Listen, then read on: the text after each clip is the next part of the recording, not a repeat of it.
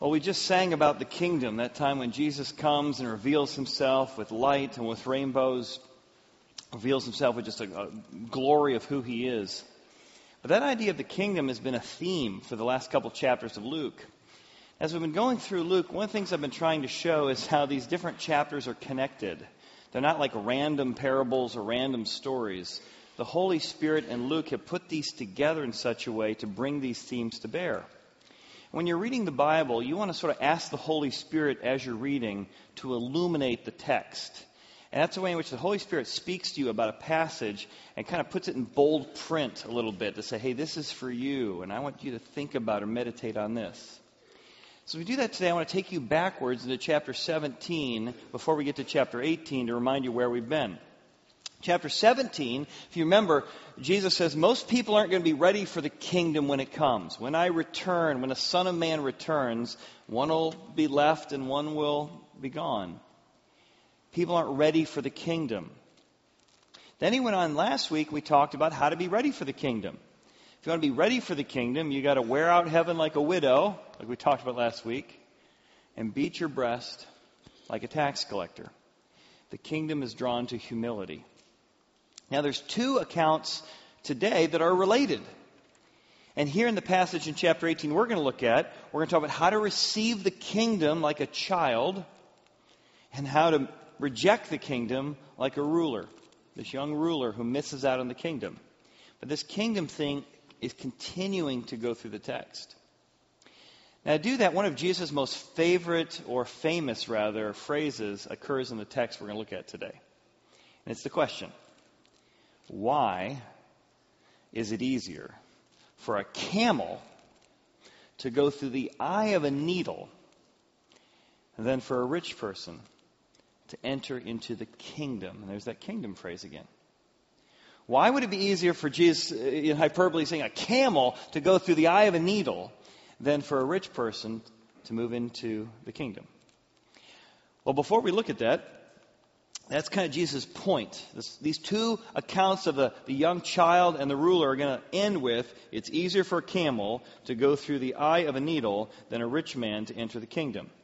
To do that, first of all, in our culture, there's kind of a deflection technique to say, oh, yeah, yeah, the rich man, not talking about me.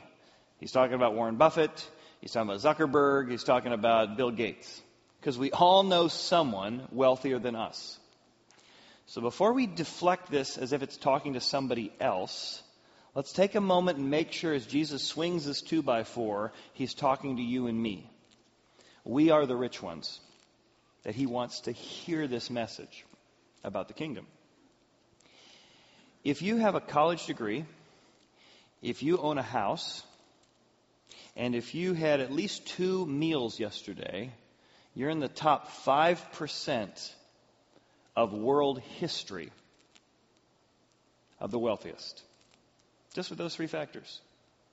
Forbes magazine did an article and said the average American today, the average American today, is 90 times more wealthy than the average person in history. 90 times. That's if you're an average American. So Jesus is referring to us when he's talking and warning us about missing the kingdom. And that's the issue. When you don't think you're rich, you don't think you need to wrestle with these things. That's for somebody else. Lastly, what if you ask somebody in Jesus' day? In Jesus' day, like, like, how do you define rich? And let's see how maybe in Jesus' day, their definition, would we live up to that definition? There was a, there's a rabbi named Rabbi Yoshi lived in the first couple centuries, and he said this Here's how you know you're in the 1% of the 1% of the 1%. He said, If you have a toilet near your table, if you have a toilet near your table, you are the 1% of the 1% of the 1%. Indoor plumbing running, I mean, of course, there was sewer systems in the Roman world. But if you were in a really, really, really rich city, you might have access to public bathrooms. Here's one from Ephesus.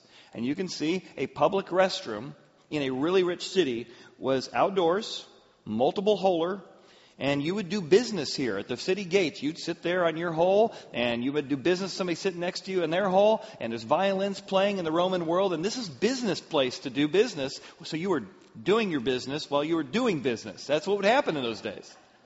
And this was like, wow, you're in a rich city if you have access to like, whew, a sewer system, a, a multi-holed outhouse. But no one would imagine that from your dinner table, within 10 steps, you could get to your toilet. No, those are 1% of 1% of 1 percenters.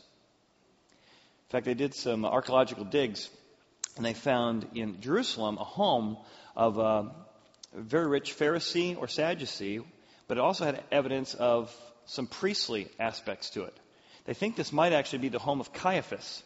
This might be the very place that Jesus was tried at 3 in the morning before his crucifixion. And sure enough, in Caiaphas' house, they found a toilet within 10 steps of his table. Man, this guy's in the 1% of the 1%. So, even in the definition in biblical times, if you've got a toilet near your table, you're rich. I think most of us can get to a toilet within 10 steps of our dining room table. So, let's hear these words as words meant for us. And we're going to look at how a child treasures what matters most. And that's what we need to do. Treasure what matters most. And how the ruler measures everything except what matters most. So that you and I don't miss out on the kingdom and forget the role God plays in our life. Let's start with the child. The child treasures the one thing that matters. It says they brought infants to him. The crowds are bringing infants to him. And notice the word infants, that he might touch them. But when the disciples saw all these people bringing their crying babies, they rebuked them. Hey, get them out of here. Hey, get those infants out of here. Jesus is busy. Doesn't have time for crying babies. And what's Jesus going to do? How's he going to respond to the disciples? And why are the disciples so down on babies?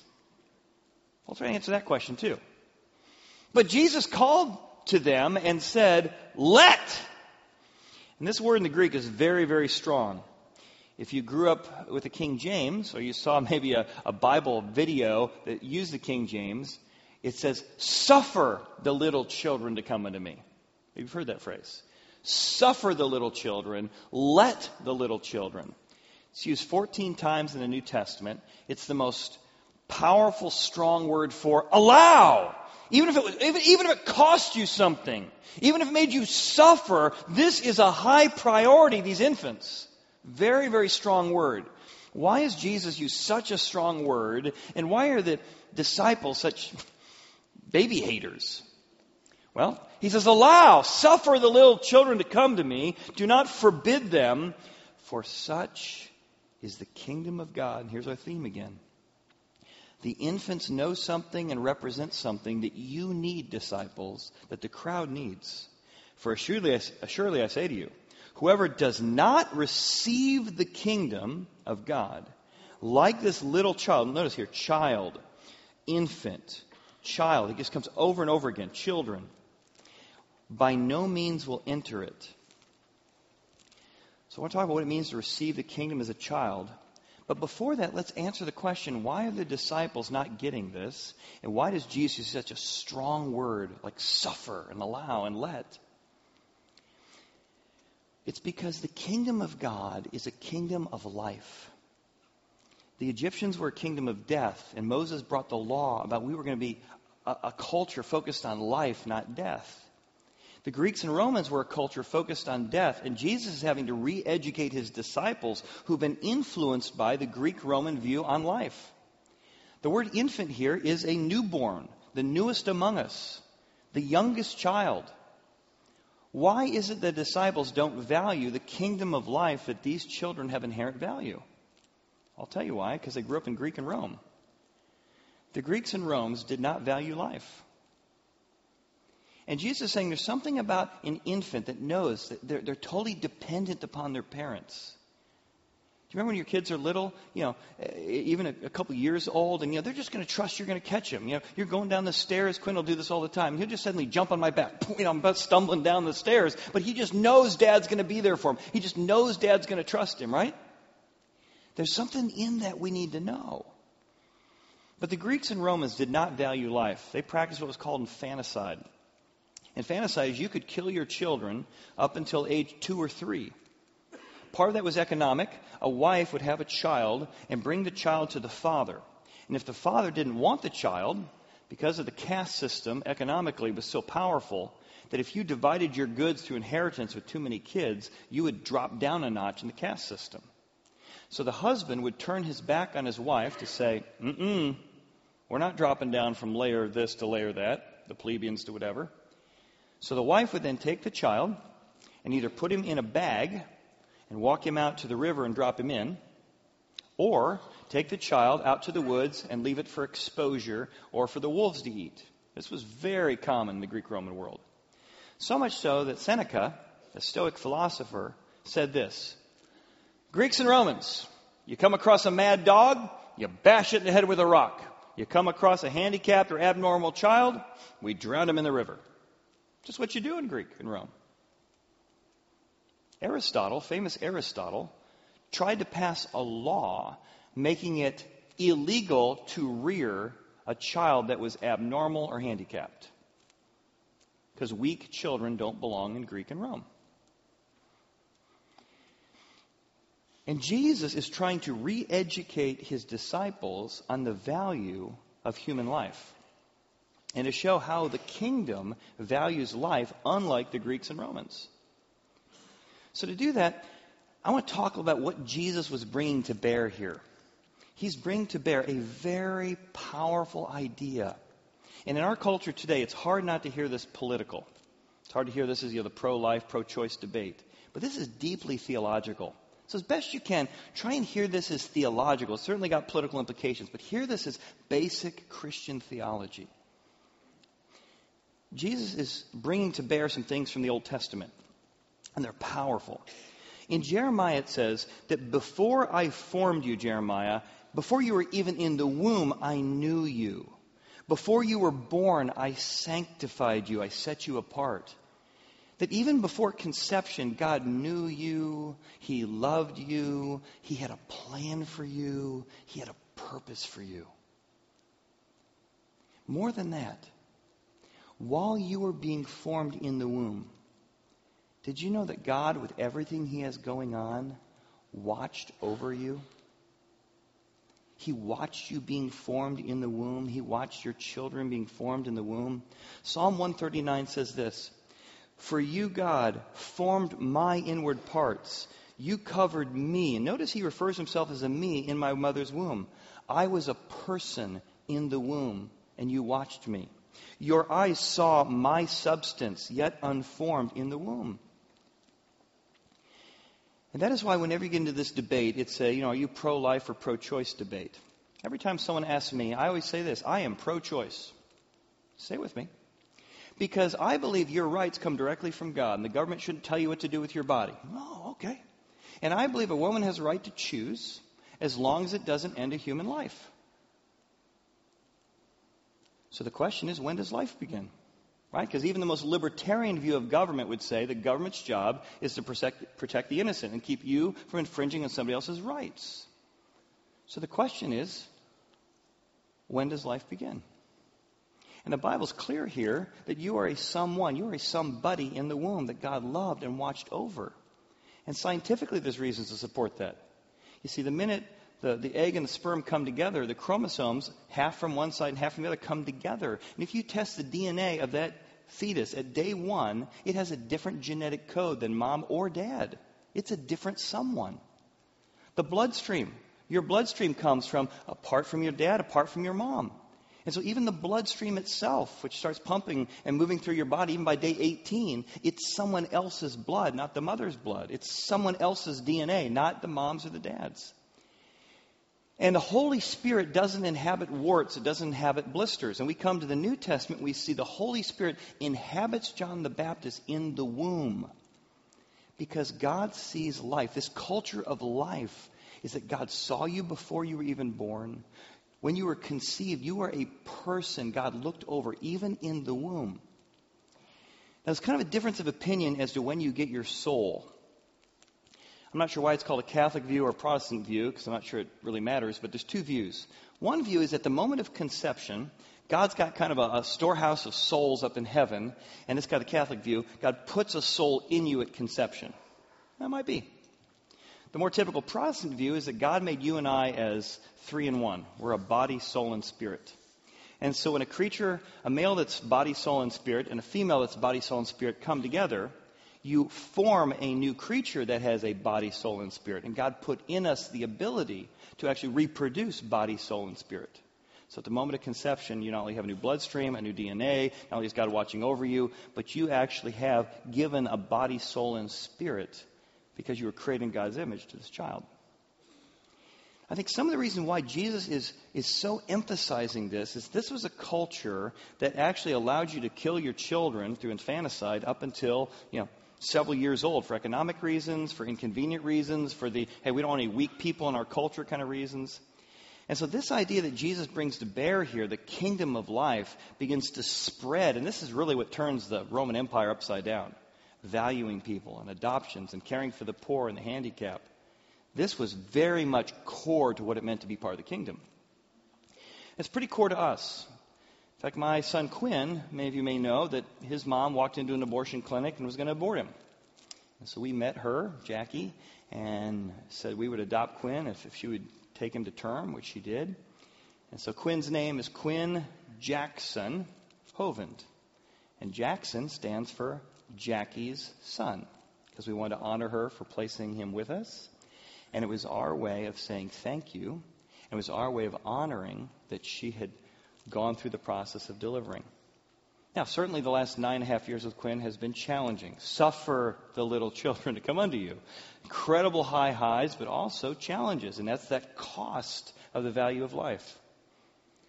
That we as people of God should be pushing the value of life. Even yesterday, we had a funeral here. And it was wall to wall, standing room only in this room because a young man in our community at age 17 committed suicide. And it was a very difficult funeral. I got a chance to share the gospel. The family gave me permission to talk about the fact that he'd committed suicide. I got to talk about why suicide is morally wrong, why it is forgivable, why it is complicated, and we got to share with everyone here that we want to be a place you can come when you're feeling hopeless, when you're feeling difficult, when you're feeling those evil thoughts that say you don't matter. It's a kingdom of life.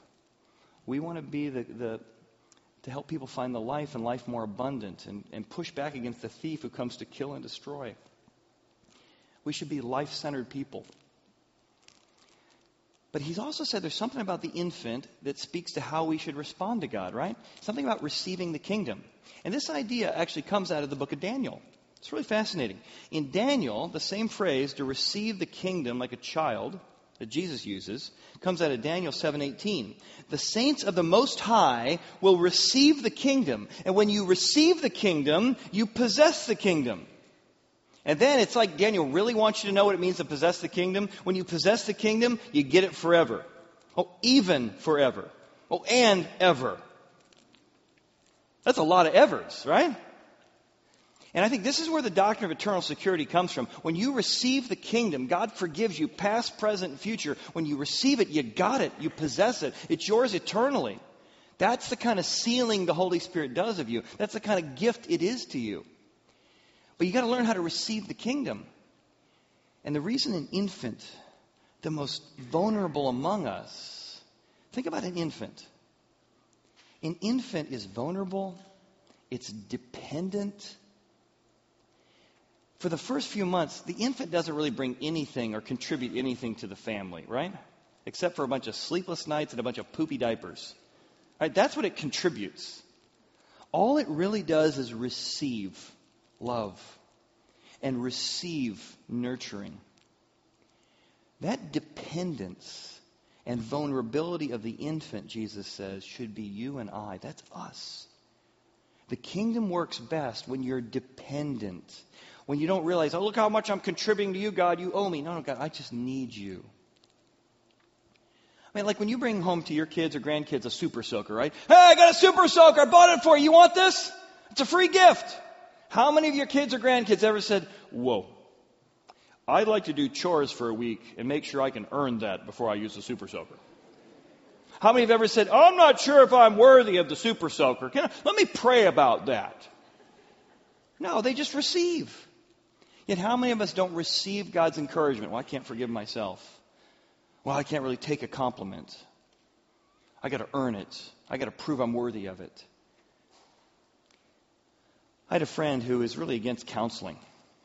He's like, oh, I don't need counseling. I don't need help. You know, only weak people need counseling. And I've been trying to build a friendship with him for many, many years. And another similar story. Man and his wife met with me recently, and I was helping them with some marriage counseling issues. And they got done. They said this was so helpful. I said, "Well, these are habits. You got to sort of break some habits. This isn't a one-time meeting. This is sort of ongoing conversations to sort of get better at this." So after encouragement from both of them, I got a call back uh, about a month later. It said, "Hey, things aren't going well, and uh, we could use some help." Then I got an email back. My husband said I shouldn't have told you that. Uh, things are fine. You know. mm-hmm. So here's an example. Like the kingdom says, we are vulnerable infants who need help. The opposite is, I don't need help. Don't tell people we got problems. Don't tell people we need help. Don't go to a counselor. Don't get marriage counselor. No, no, no, no, no. You are not going to absorb the kingdom with that kind of self dependency. It's not true. It's not real. It's not boasting of your weaknesses because God's grace is made sufficient weakness. So I go to this friend's house, and for the first time, really, in 10 years of knowing him, I have a real conversation. He's struggling with depression. He really is open to feedback. He admits he's been drinking too much and medicating some things too much and struggling with some pornography. And suddenly we're in the middle of the weakness. I'm feeling somebody who is a self made person really talking about, I need. I need help. I don't know. I can't figure this out. And suddenly the kingdom began to bear there, began to work there, because he began to think about his relationship with God as an infant, not as you know, God, just you know, give me some chance, give me some marching orders, I'll get some work done for you. So I think that's Jesus' point here, is that the, the child knows how to prioritize what really matters. He treasures what really matters. Dependence on the king. Then he moves over to a ruler. And he tells us about this ruler, and he's a young ruler, and this ruler measures everything except what matters. Look what happens. Now, a certain ruler asked him, saying, Good teacher, what shall I do to inherit eternal life? So, so Jesus said to him, Huh, why do you call me good?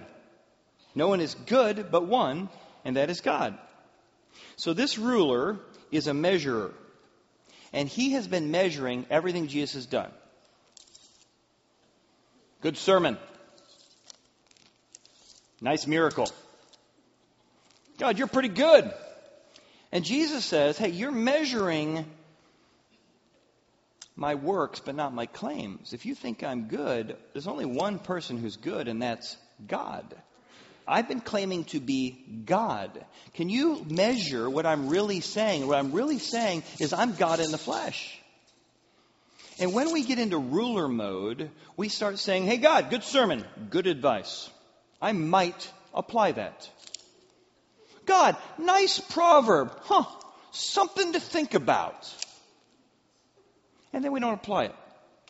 We come to the Bible and we sort of we act as the judge of the Bible. We say, oh, "I don't think that's a little too inconvenient. I don't think I'm going to learn how to apologize. I'm not really an apologizer." Do all things without grumbling and complaining? Mm, no, I don't think that's something I'm going to do. That's kind of the doesn't apply to me kind of thing because we don't take the Bible as this is God's word to us and I trust God's word to me. And even though I may not like it, it may not seem to make sense, it may seem inconvenient, it's coming from God. So I'm going to obey it out of trust in the King that even though I may not be instinctual and maybe not how I grow up, I want to measure this as coming from God and say, I'm going to trust the King to do what He's asking me to do. What percentage of the Bible do you believe is from God? The right Christian answer is 100%. But the real Christian answer is what percentage of the Bible do you act like is true? I maybe on a good day think 40% of the Bible is true if you look at how I live my life. I sort of deflect the other 60%. I only measure what matters. I only measure the part I want to do. If we really believe the king gave us a book from the king, then we need to say, I need to act like and obey like this came from the king so I can be part of the kingdom. And Jesus responds to this. This is so great. Just response continues. Okay, you want to know how to inherit eternal life, how to be part of the king? I'll tell you. First, you recognize you're talking to the king. Second thing, well, let's talk about it. You know the commandments. You don't commit adultery. You don't murder. You don't steal. You don't bear false witness. You honor your father and mother. And the ruler, who's really good at measuring what he does right and refuses to measure what he does wrong, says, All these things Wow. I have kept from my youth. Amazing. Let's, let's say he's 30. He has never committed adultery. Remember, Jesus raised the bar to saying, even if you lust after someone in your heart, he's never lusted after anyone since he was a youth. Wow, isn't that amazing? He's never murdered somebody. All right, well, maybe it's believable. He's never stolen anything.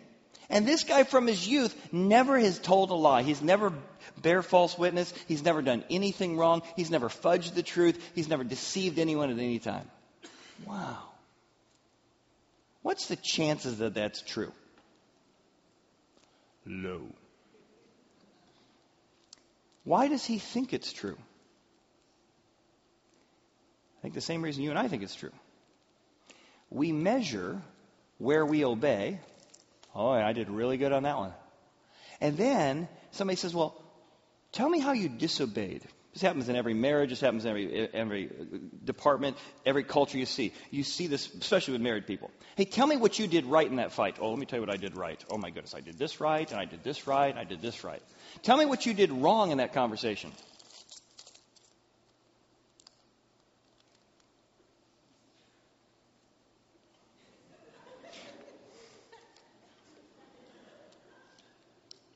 well, maybe they shouldn't be so sensitive. Right? So we measure what we do right, and we don't measure what we do wrong. And then I say, well, well, tell me what your spouse did wrong.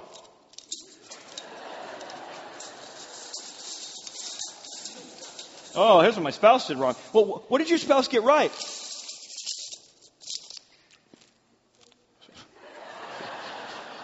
Right? That's what we do. And this is exactly what the ruler does. He measures all the things he does right and he deflects all the things he does wrong. So Jesus says, time to measure what you do wrong. We're going to talk about the 10th commandment.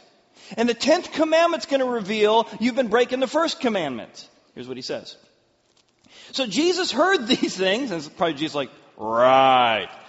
Jesus heard these things, and he said to him, you know what? You still lack one thing, just one thing. Sell all that you have and distribute it to the poor, and you will have treasure in heaven. Then come and follow me. He puts his finger on the 10th commandment you struggle with covetousness. Now, this passage brings up, like, how do you interpret a verse like this? Like, should I not own a house if I want to be a real Christian? Should I not have investments if I want to be a real Christian? And you hear some people say that. You know, if you have any money ever, you obviously aren't really following Jesus. Well, Jesus does not tell everyone to sell everything in the Bible. He doesn't say this to Nicodemus, who's very wealthy. He doesn't say this to Joseph Arimathea, who's very wealthy. He doesn't say this to Lazarus, Mary, and Martha, who are very wealthy and support his ministry. He doesn't say this to Joanna, the wife of Chuza, who is the CFO of King Herod, one of the richest men in history. So the question we need to ask is why does he say it to this guy and not to everybody? Because Jesus will always tap you on the shoulder and put his finger on anything you haven't yet surrendered. And though God doesn't tell everyone to sell everything, he does tell everyone to surrender everything.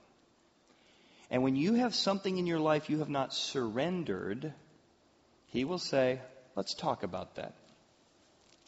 Because your coveting problem is actually you're not just breaking the tenth commandment, you're breaking the first. You have some other God besides my Father.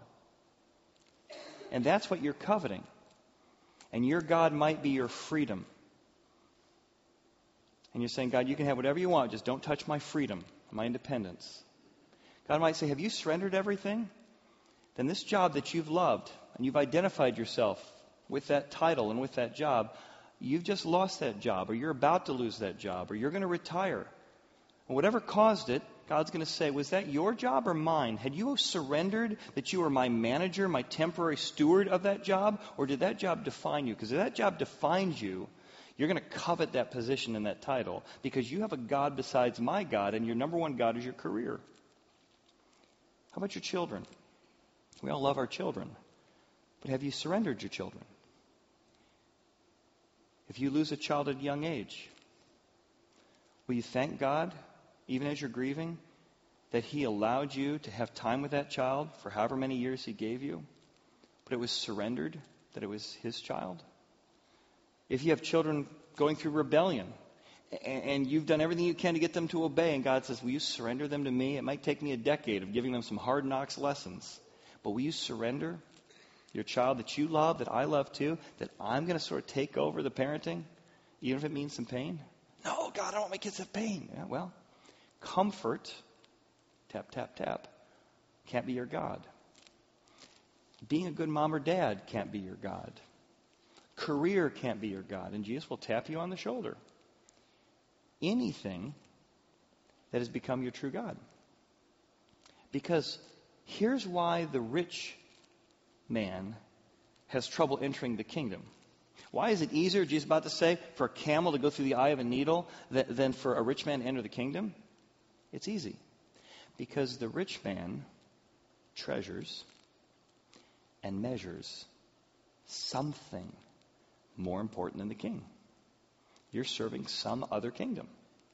And as long as that kingdom rules your heart, you're not going to be able to get into this kingdom because this kingdom is your real God. Which is why Jesus comes back to this and says, we got to start measuring what matters. Measure what matters. What is it in your life that you've not yet surrendered? What are you depending on besides God? And it's probably not a bad thing. It's probably a good thing you've turned into an ultimate thing. And Jesus is going to tap you on the shoulder and say, It's time to surrender. Surrender everything to the kingdom.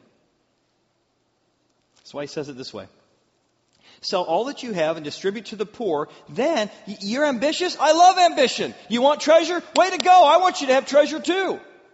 He affirms that. He just says, You're aiming too low. You will have treasure in heaven if you do what I'm talking about. But when he heard this, the ruler, he was very, not a little bit, very sorrowful, for he was very rich. And Jesus saw that he had become very sorrowful because he said, The things I have on earth, these are valuable.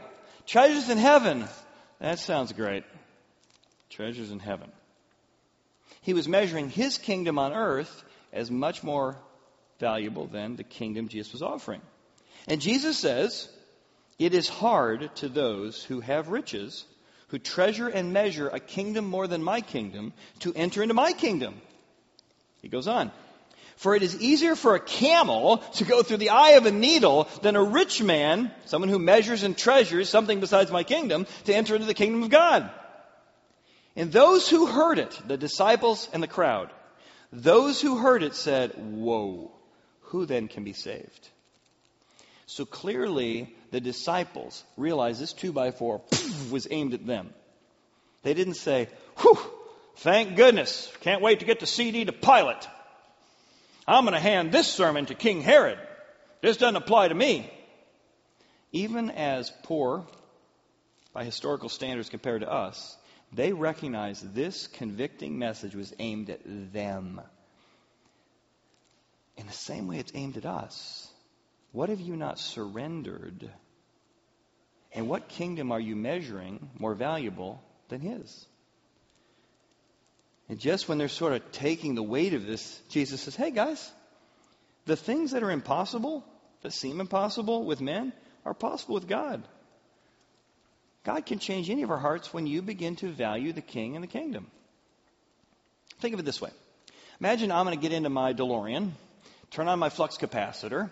I'm going to get going about 88 miles an hour, fire across the stage, and Chad is going to go back to 1980.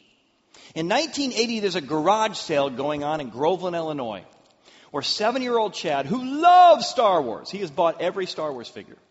I mean, he has Han Solo, he has Luke Skywalker, he's got the X Wing, he's got the Y Wing. He even had a hernia operation when he was five, and his parents said, You can have.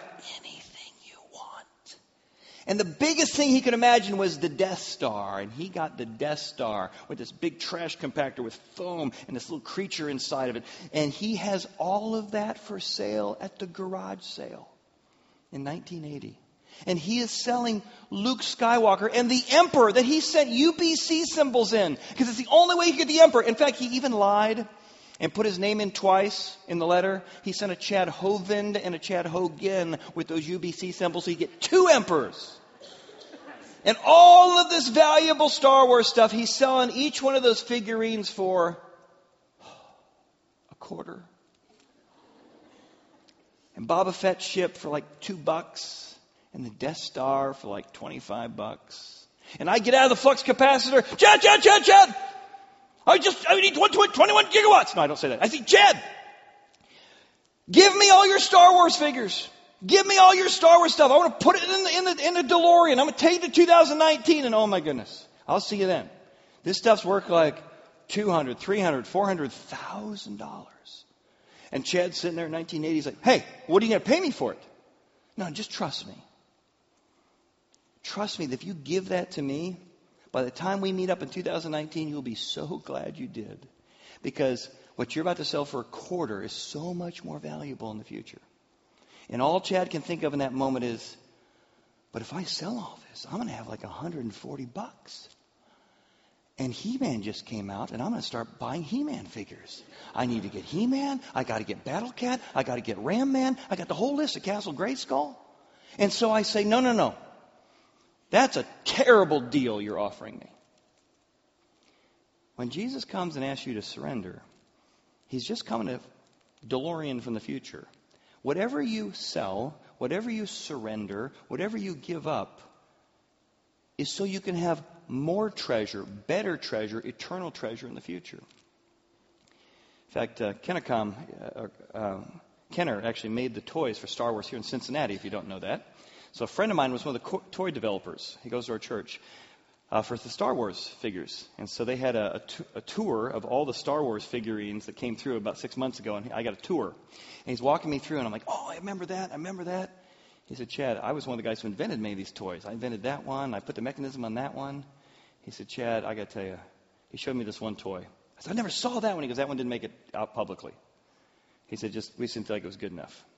So I took it with many other things and I swept it off my desk into the dumpster. And they went and they poured that into the dumpster and it went to some landfill. And that prototype that was sitting on my desk that I invented, there's only three in the whole world now. Worth like 50 to 100 grand, something I threw in the garbage. He said, if I could go back and take everything we threw in the garbage off our tables, I would be a millionaire today. And the things that we so struggle over, God is tapping us on the shoulder and saying, guys, I want you to treasure what matters most eternal treasures, not the temporary ones. Let's pray. Father, thank you for this challenging message from Jesus. Teach us how to act like infants and how to see the way we miss the kingdom when we begin to measure the wrong things. We ask this in Jesus' name. Amen. As you leave today, I want to let you know Easter is coming up, and we're going to have complimentary tickets for our seven Easter services starting next week. So if you want to think about which service you want to come to, we're going to have a 3, a 4, and a 5 p.m. on Saturday. We're going to have our usual 3 on Sunday, and we're going to add a fourth at 1220. So tickets begin next week out by the fireplace. Invite your friends, and we're going to have a great Easter celebration. Thanks for being here today.